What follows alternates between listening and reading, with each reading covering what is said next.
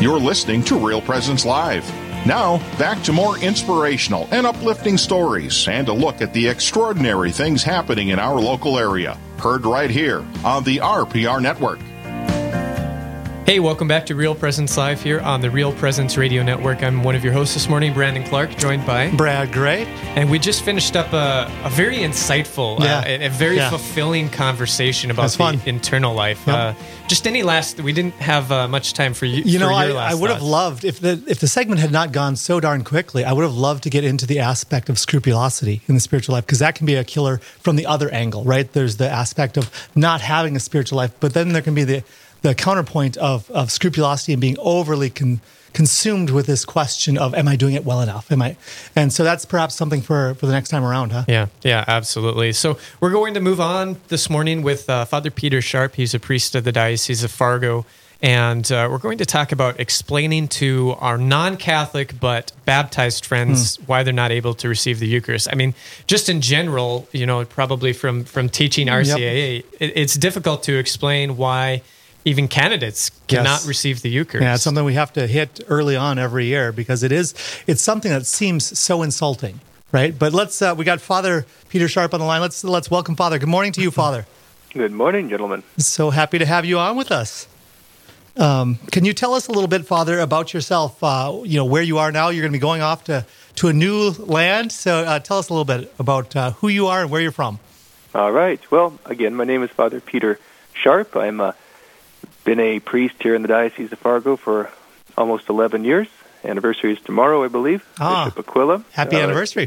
Thank you. Yes, I, and I, I've been the last seven and a half years here in Velva, North Dakota, on the, the western edge of the diocese, and it's been a great assignment. I've been here at Velva and Karlsruhe, uh, two small parishes, but uh, a lot of families, and it's been a real gift working in religious education, uh, the, you know, the, the Wednesday night stuff, and uh, doing sacramental preparation work with the kids, and just getting to know uh, this part of the state. I uh, originally, I, I have to admit this, and I please do not judge me harshly. I'm not a native North Dakotan.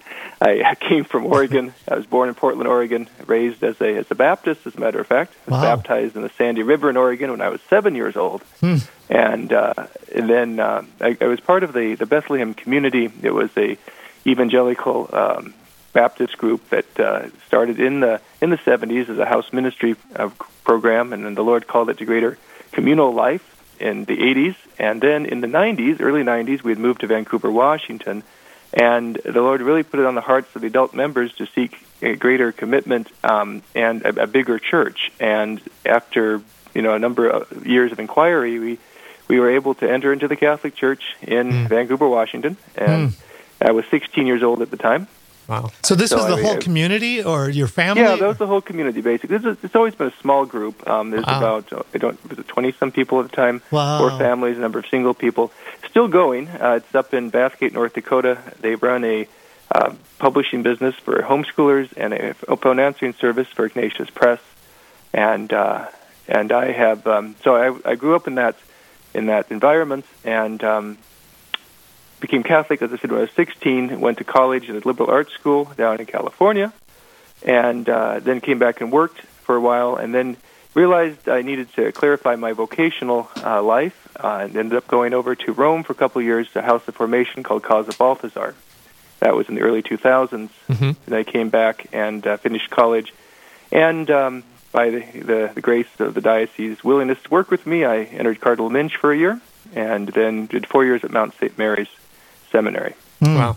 So, Father, you were ba- you said you were baptized at seven years old in the Sandy River, and uh, you came into the church at 16 years old. So, this topic that we're talking about this morning is something that you've actually experienced, Yes, being non-Catholic but baptized. So. Um, this is a, an article that was written in the uh, New Earth, the Diocese of Fargo Diocesan publication. Is this something that a topic that, that you came up with, or, or where did the idea of this topic come from?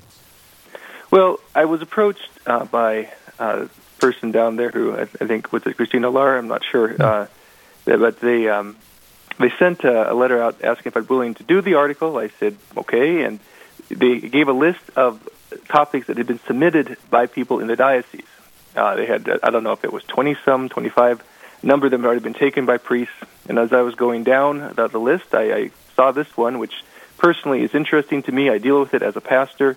I think it's one that we need to keep finding the ways to explain better to people because uh, it's uh, not immediately uh, obvious. There are some things in the Catholic teaching that are, you know, pretty black and white, pretty pretty upfront. You know, it's not not complicated. Mm-hmm. This one um, is clear. The teaching of the church is clear, but uh, people don't often, I find, uh, figure it out for themselves easily. And I certainly have had to keep trying to increase my knowledge of this question over the years.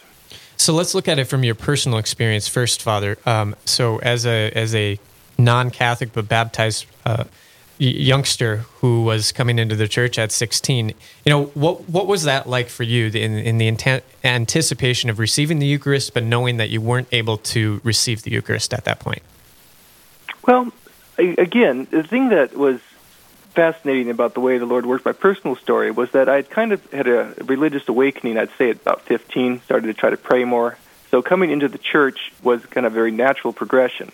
I, I would have to admit, it took me 10 years to become comfortable being Catholic. Mm, really? there was all kinds of stuff that, I mean, you kind of, you accept, but you just, you don't quite know what to deal with and, and how to, how to, uh, well, it just, it just in terms of, you know, you have to, it takes a while to experience things. And, and then again, coming from the outside, at least you're uh, it's new, and so at least it's kind of interesting.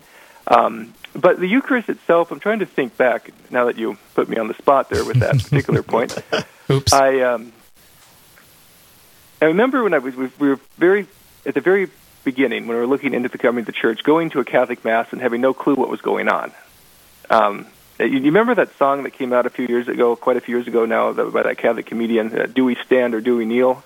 Yeah. Uh, anyway, it, it, it, totally my experience. You, you're watching very carefully what other people are doing and having a very hard time following what's going on. And uh, so that was that was uh, that was my experience. Hmm. Um, I remember though that uh, you know the, the I don't think it was difficult. I don't think it was difficult for me to get my mind around the the basic theology. Not that I understood it perfectly. Um, because our, in, our, in our Baptist church, our home church that we had, we had uh, my father, who was one of the lay ministers, well, he was one of the ministers in this kind of home Baptist, small Baptist church that we had. He, he always believed in the Lord's words that it really was his body and it really was his blood. Hmm. He didn't, again, have a full Catholic understanding at the time, but he took the Lord very upfront with those words. And so the, the idea of grappling with the, the Lord's presence there, I don't remember having a huge issue with that. Mm. Now, how to learn how to respect the Lord in the Eucharist, and I, I remember going into a Catholic church again, either right before we got became Catholic or right afterwards, and the monstrance was out, and we I, I figured out that we're supposed to do the double genuflection. Uh, we were at, you know, at the time that was what we saw people doing, and but I think I remember doing it, and then, and then I realized afterwards, to my great chagrin, that the, the monstrance, I mean, the, the host was not yet exposed. The monstrance was just empty in, in the altar. You know what I mean? But at least I was aware that you're supposed to do something. Uh, that's awesome. Well, Father, so as we look at this aspect of receiving Holy Communion, obviously, we're, the, the conversation is illuminated by the fact that this is, in many ways, the key, uh, it's the focal point of our Catholic faith, right? And um, so let's let's maybe shift our focus a little bit onto the importance and the beauty of the Eucharist itself uh, as we begin to discuss this question of you know how do we talk with others about this most dignified sacrament and why it's it's necessary to refrain from that until we're in communion with uh, with the, the, Catholic Church. So let's focus first on um, what it explain the importance and the beauty of the Eucharist. Well, I want to go back to a class I had in seminary. You know, I, I went through, I think I tell people I got to like 22nd or 23rd grade, so I had a lot of classes over the years, and most of them I don't remember. One I do remember is there's a man named Dr. Robert Miller who's now teaching, I believe, at Catholic University of America in the scriptural department. And he was talking to us about um, Genesis. And again, the Catholic view is is that the language there can be taken literally or poetically. It's not the church has not made a final decision about that um, in terms of the of what you know the, the the interview with Satan and Eve and Adam there, and and what and what the original uh, transgression was. You know, the, the, it's poetic language. Is it describing an actual event or is it describing in poetic language what happened. He's describing something that truly happened. That church does certainly teach that. Mm-hmm. But he was making the point. He said, look, it's very clear that whatever the original transgression, the original uh, sin of Adam was, it must have involved eating. Hmm. It must have involved eating. And, and, and then he said, gentlemen, here's why. Because the Lord, when he came, when, when Jesus establishes the Eucharist, it was something that we had to eat. Hmm. That's the way God works, right? If there's a transgression, then God makes it up, and often He does it in a way that that that kind of is, is similar to the um, to the original thing. You know, Adam fell, and but there's a new Adam, mm-hmm. and Adam ate and disobeyed God, and now we obey Christ and eat His body and blood, soul and divinity. So I thought that was just an interesting point about that, mm-hmm. because the the importance of the of the Eucharist, the eating part, it really is true. Sometimes we get very focused on the adoration part, which is an, an essential part of of our Catholic uh, spiritual life, right? This idea of adoring the Lord at Mass. Certainly, we bow, right? I'm always mm-hmm. trying to teach my third graders to remember to bow. I don't know how good they are at remembering, but they you bow to the Lord. He's present there, right? But on the other hand, the reality is is that he's meant to be eaten. The the the uh, Eucharist is meant to be eaten. Even the host in the monstrance at some point will be taken out and consumed by the priest, right? Mm-hmm. And so this idea of the, of the Eucharist being bread for the journey the, the idea of it being the um, the, the strength of, of for the on the pilgrim's way to me is, is very key. And this is why again we receive it more than once. We just uh, I for the first time in my priesthood, I just confirmed my third graders. I've done confirmation before in, in other circumstances a couple times, but because of this COVID uh, reality that we're dealing with, I I gave First Eucharist, Holy Communion, and Confirmation uh, to my third graders, most of them, this this last past, past weekend. Mm-hmm. And the reality, again, it's so interesting how confirmation happens once, right? We're, we're changed by the power of the Holy Spirit to be able to proclaim the gospel in a new way. But the Eucharist is something we continue to receive to, to, to give us the strength uh, uh, for to stay on the track and on the road to heaven. Mm-hmm. Yeah. If you're just tuning in right now, we are uh, listening to, or we're speaking with Father Peter Sharp, and we're speaking about the the value, the dignity of the Eucharist, but we're speaking especially about the aspect of how do we share with our non-Catholic friends uh, why it is that they are not invited to receive uh, the Eucharist. And Father, you were just talking about this aspect of our need for an ongoing. Um, uh, ongoing reception of the Eucharist. On the other side of this break, we want to come back and dive into that into that point a little bit more fully. So stay with us. We'll be back with more Real Presence Live just after this. Live, engaging, and local. This is Real Presence Live, where we bring you positive and uplifting stories and share the great things happening in our local area on the Real Presence Radio Network. In today's crowded higher education field, there's one university whose quality and personal care stands out from the crowd the University of Mary. The University of Mary offers truly affordable, flexible adult education because your success is our priority. Here, you matter, and we're with you every step of the way to make sure you succeed. Choose a university community that cares about you as a student for life. Discover us at online.umary.edu slash discovermary. Easter greetings. This is Steve Splonskowski. I hope you are all safe and well. It has been a great joy to serve as executive director for Real Presence Radio for just over 13 years. It has been a very blessed time for my family and a great opportunity to learn to serve and trust. Our family has discerned that the Lord is calling us to step out on the water in faith and follow Him. Where that will lead, we do not yet know, but we are beginning our search. I am working on a transition plan with our board of directors, and Real Presence Radio is now accepting applications for the position of executive director. It is a very rewarding opportunity for somebody with a great love for the church, evangelization through radio, and a proven skill for leadership. For more information and a job description, call us at 701 795 0122 and ask for Brittany, or email Brittany at realpresenceradio.com. Thank you for all we have been able to accomplish together, and thank you for your continued prayers for Real Presence Radio and our family. Mayo Pharmacy in Bismarck is a faith based pharmacy committed to delivering excellent care.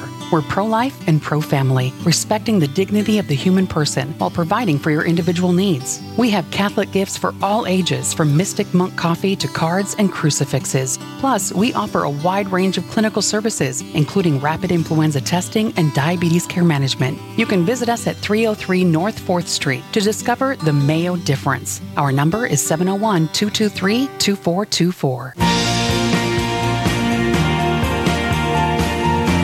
You're listening to Real Presence Live on the Real Presence Radio Network. Join in the conversation on our Facebook page or on Twitter. And be sure to like and follow us for more great Catholic content. Now, back to the show. And welcome back to Real Presence Live. We are so grateful and privileged that you have joined us this morning. I'm one of your hosts, Brad Gray, joined by my co-host Brandon Clark. Are you like reliving the hairband days? Oh yeah, you know, just rocking yeah. it out in the studio I am, here. Totally. Hopefully, I had the hair to, to headbang like I used to. I still, I have never seen a picture, Oh, but I I, just- I, I- hear that. I just came across all my pictures of my long hair, so it was Oh, my kind of fun. Yep.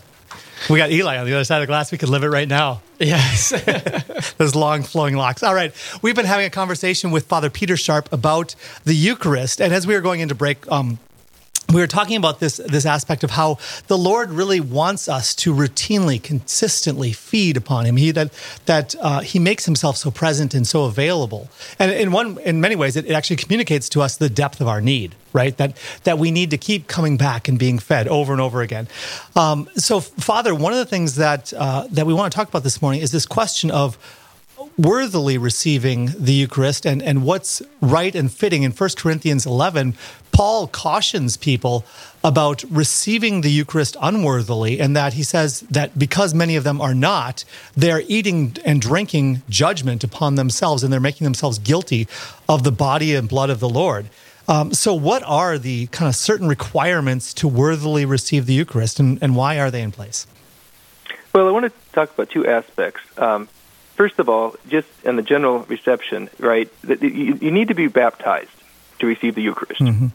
And it, nowadays, uh, some people don't often think about that because you know there still are quite a few people that are baptized. But you need to be baptized, and you also need to be believing what the Catholic Church teaches and trying to live what the Catholic Church asks you to live. So you have to be you have to be aware of not you have to be not conscious, as they say, of, of mortal sin. You know, if you've gone out and you've you've stolen uh, twelve cars uh, and you haven't uh, repented of that, uh, it's not the time to receive the Lord. You're, you're not your your soul is not in tune uh, with the Lord. Now, if you've had a bad day and you've been you know rude to your kids or um, spoke bad about somebody and, uh, you're, and you're sorry about that, it's been a venial sin. It's still a sin, but still uh, that's that's okay. The Lord comes and He can the Eucharist can heal that. He, the Eucharist heals venial sins. It's one of the teaching of the Church.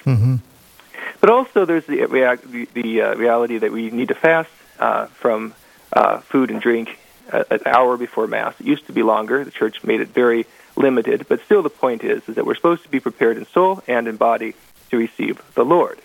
So it's it, there's both an internal and an external thing the Church asks. And the other thing that's fascinating is that we have to receive the Eucharist once a year to be a good practicing Catholic. That's a good piece of trivia when you're in, next time we're in quarantine. You know, how often uh, to be a practicing Catholic? How often do you have to receive the Eucharist? And the reality is once a year, usually in the Easter time. Although that's kind of Oh. like the doctor saying you must eat once every two weeks in order to stay alive, right? There you go. There you go. That's uh, so that's the, the bare minimum. Yep. But uh, to be a practicing Catholic, and by the way, that's another thing that I just have used, learned to say when I'm speaking to people. You see, if you want to be a Catholic, practicing Catholic, here's what the Church says. Because if you say if you want to be a Catholic, people say, "Well, I'm a Catholic, Father," blah blah blah, and like, "No, no, you're fine. Sure, of course, you're baptized. You're you're a Catholic. But if you want to be a practicing Catholic, then you need to go to confession if you've committed a mortal sin before receiving the Eucharist. You need to, you know, uh, fast, and you need to receive it at least once a year to be a practicing Catholic. Yes. So, uh, as we talk about you know these these requirements for receiving the Eucharist, how do we explain to let's say a, a good and virtuous non-Catholic friend who loves the Lord very much? Um, why they are not able to receive the Eucharist. It it can seem very insulting and kind of like the church looking down her nose saying, You're not good enough. Um, these people are good enough, but you're not good enough. How do you deal with that? Well, it, not easily, not necessarily, depending on what the people are, uh, you know, how, how attuned they are. You know, I, I give a little talk or a, a brief word at, the, at usually at funerals because we often have Catholics and Protestants and non-Christians there, non-practicing uh, people there, and you know it's just. Uh, but when if we have, a, like to just explain what we do, which is that you know if you're practicing your faith at this time, you're welcome to come forward. Uh, if you're not Catholic or not practicing, then either remain in your pew or come forward with your arms crossed, um, to, you know, so that we know who's who.